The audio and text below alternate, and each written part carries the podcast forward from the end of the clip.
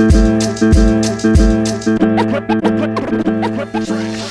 right, Buffalo Bills fans, welcome to another episode of Breaking Buffalo Rumblings. Anthony Marino, happy to be here with you once again, talking everything Buffalo Bills. And I wanted to chat with you guys a little bit today about an exercise I did with Joe Marino and a bunch of other Buffalo Bills content creators around the top 10 most important Buffalo Bills to the future of the franchise. And uh, if you listen to Locked On Bills, Joe did a great job in pulling this together. Again, this this group of uh, of us, you know, really kind of sharing our thoughts and then answering some different questions. Um, if you didn't catch those episodes, you can check them out on Locked On Bills. I shared my thoughts on Tre'Davious White, Kaiir Elam. Um, it was great to be a part of that. But I figured I would take this time with you today to really talk about, um, you know, who my top ten most important bills are for the future of the franchise. And you know, as I went through with this, right, I, I, didn't spend a whole lot of time thinking about it. I'm I'm a true believer in going with kind of your your gut reaction and your first thoughts, and you know, started to jot these things down. And to me, it, it really felt like a a good fit. I think even as I go back with this, I might have made a change.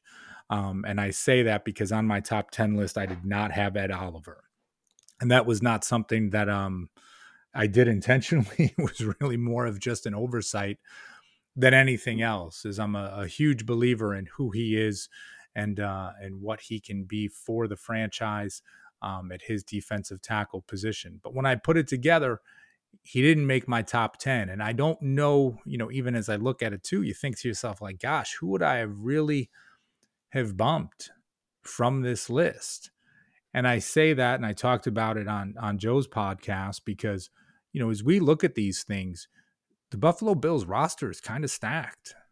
Um, like I said, I mean, hey, I did not have Ed Oliver on my first pass here. I didn't have Matt Milano or Jordan Poyer or Micah Hyde. Um, and I get with some of this, right? It could be where some guys, you know, in the case of Poyer and Hyde, when you talk about the 10 most important for the future of the position, right? It's like, okay, well, how far down the road are we looking? These guys are both over the age of 30. You know, some of those pieces, but but the Buffalo Bills have a lot of talent. You know, some of the guys that will be on my list, um, really, you take a look at, and it just comes down to, you know, th- they need to make that step, right? And if the Bills are going to win the Super Bowl, here are guys that that are so important at performing at that level. So why don't I talk through my list with you guys just a little bit? I will go from 10 to 1 because I guess that's uh, how you're supposed to do these things. Um, at number 10 on my list was Dion Dawkins, obviously the franchise left tackle for the Bills. Um, you know, dealt with plenty of issues last season when it comes to multiple um, battles with COVID. But when you talk about him securing the left side of that line, the left tackle, how important that position is. Um, it was easy for me to include him on this list because of the player that he is. And as he continues his ascent or even just continues to perform at a Pro Bowl level, having him locked up for the remainder of his contract, certainly a key piece for the Buffalo Bills um, and their high powered offense. Um, at number nine, I included James Cook. And I included Cook because I think, you know, when you invest a second round pick in a running back, this is someone that you are expecting an impact from your team. And you bring in Cook if he is uh, as good a pass catcher at the pro level as he was in college and brings that dynamic playmaking ability to this franchise. Can certainly be a complement to Devin Singletary this year. But also, I look at Cook as an important piece because I do not expect the Bills to extend Devin Singletary, right? You talk about giving those contracts to running backs. I don't know that that's something's going to happen unless it's a ridiculously team friendly type of deal. And James Cook hitting not just for this season, but again for the remainder of his rookie contract, that could be key because heading into the 2023 season, he might really be that starting back for the Buffalo Bills. Um, at number eight, Tremaine Edmunds. And, you know, Edmunds is a, a fun topic of conversation for so many Bills fans. Um, does some great things, some things where you'd like to see him be better. Um, I know we always talk about how young he is and, you know, that he's still an ascending talent. Uh, certainly for him, right, playing on the fifth year option of his rookie deal, is he going to get some kind of a contract extension? I do not know. Um, that probably made this the most interesting choice, right? Because being in the last year of that that deal and, and not having the extension at this point, you can say he might not even be part of the franchise in the future. But if you talk about him putting together a great season, being such a key component at the linebacker position, calling the plays for the defense, I like this as an option as well for the Bills. And that's why I included him at number eight. Number seven, Gregory Rousseau should come as no surprise. Groot, one of my favorite young players in Buffalo, and just as he continues to ascend, showed some some flashes of some really great things and some great potential last season as a rookie, having sat out the 2020 season because of COVID, and really, you know, kind of getting to this spot. If he can take that next step, look out as he still has four years left on his rookie contract.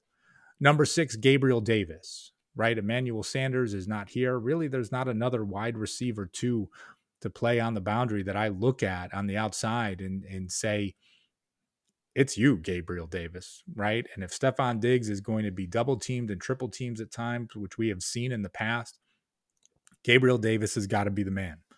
And I say be the man, I'm not talking about being an all pro or a pro bowler or replicate what he did against the Kansas City Chiefs in the playoffs. But, you know, we have seen great games from Gabriel Davis and being that consistent wide receiver, too.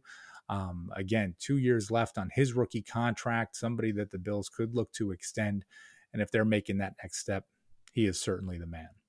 Number five, I put Kaiir Elam. As I visit back to this list, maybe a little bit higher than I would have, but you, you know, as we talk about this, here is the guy right? We had been clamoring that the Bills needed a cornerback too, opposite of Tre'Davious White. And, you know, we love Levi Wallace and the player that he was, but we knew that there was an opportunity for improvement.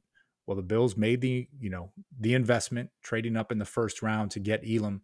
And if he is as good as advertised, you think of a duo of him and Tre White, Tre White, who's number four on my list, in that backfield with Jordan Poyer and Micah Hyde, Taron Johnson that is a unit that you can look at and say, I will put that up against any unit across the NFL. And if Kaiir Elam can deliver, and again on that rookie contract, how important he can be to the Buffalo Bills for the future, an easy choice. I mean, Tre White, and what more do you need to say, right? I mean, you you look at the loss after he went down on Thanksgiving night. Um, you can talk about 13 seconds. You can talk about the Chiefs. You can talk about play calling, all of these different things. Tre White is healthy, there's no question that the Bills were the best team in football last year down that stretch. There's no question for me. So him continuing to play at a high level, I think when we look at things, I you know my expectations for this season will be in check. Maybe that he's going to miss some time. Maybe he will not come back at 100%. But when you look at the rest of his contract extension that he has signed, what he means to the Buffalo Bills, easy choice at number four. At number three, Stefon Diggs. Stefon Diggs, that's my guy, right? And you kind of look at him and people can say, well, the statistics this past season weren't what they were the year before. Stefon Diggs being on the field commands so much attention that allows guys like Gabriel Davis to get open, Isaiah McKenzie to have an impact. We'll see what Jamison Crowder can do in the slot. We talk about James Cook being in a pass catching position, right? It all starts with Stefon Diggs. He is the centerpiece of that passing game, the favorite target of Josh Allen and uh, an easy choice for number three on my list. Number two is Von Miller. You might say, well, you know, you didn't include Micah Hyde and Jordan Poyer because they were over the age of 30. So is Miller. Well, Miller signed a six year contract. Like he's going to be here in Buffalo. And for this team to take that next step to become a Super Bowl champion, something we all hope to see happen, he's going to be front and center on that defense, right? kind of you talk about the missing piece with that group. We can talk about Elam and and again what he can bring and what type of upgrade he would be over Levi Wallace. But if Von Miller is the player that we saw in the playoffs with the Rams, the player that we've seen in the past with the Denver Broncos, um, yeah, right. I mean, even if he's at like 85% of the impact that he had there, it's a huge upgrade for the Buffalo Bills defense. And he's such an important guy. Last and not least, at number one, I mean, Josh Allen, right? Face of the franchise, franchise cornerback, just everything that he has done. I don't even need to go on about it, right? When you you talk about this, I mean, you already know. For me, that's the no-brainer. Some of you might disagree. You might look at things and say, hey, there's other positions or other guys that will certainly be more important to the future of the franchise moving down here. But again, that is my top 10. Again, number one, Josh Allen. Number two, Von Miller. Number three, Stefon Diggs. Number four, Tre'Davious White. Number five, Kaiir Elam. Number six, Gabriel Davis. Number seven, Gregory Rousseau. Number eight, Tremaine Edmunds. Number nine, James Cook. And number 10, Dion Dawkins. And as I was saying before, man, you put this list together. I don't even get to include Matt Milano, Jordan Poyer, Micah Hyde, Dawson Knox, all guys that very easily could have been on this list. You can throw Mitch Morse out there, Spencer Brown as well. Um, maybe I'll have to talk to Joe next year when he puts this together. Maybe he'll have to uh, maybe he'll have to be a top 20 just so we can get everybody included that makes such an impact on this Buffalo Bills team. So I just thought it would be good to share that with you guys. We, you know, kind of had some comments and chatter back and forth online and social media and figured I would share the top 10 and some of that thinking with you. So I hope everybody had a great long weekend. I hope you are uh, following along, hitting that subscribe button so you get all of our great shows here at buffalorumblings.com. And as always, go Bills.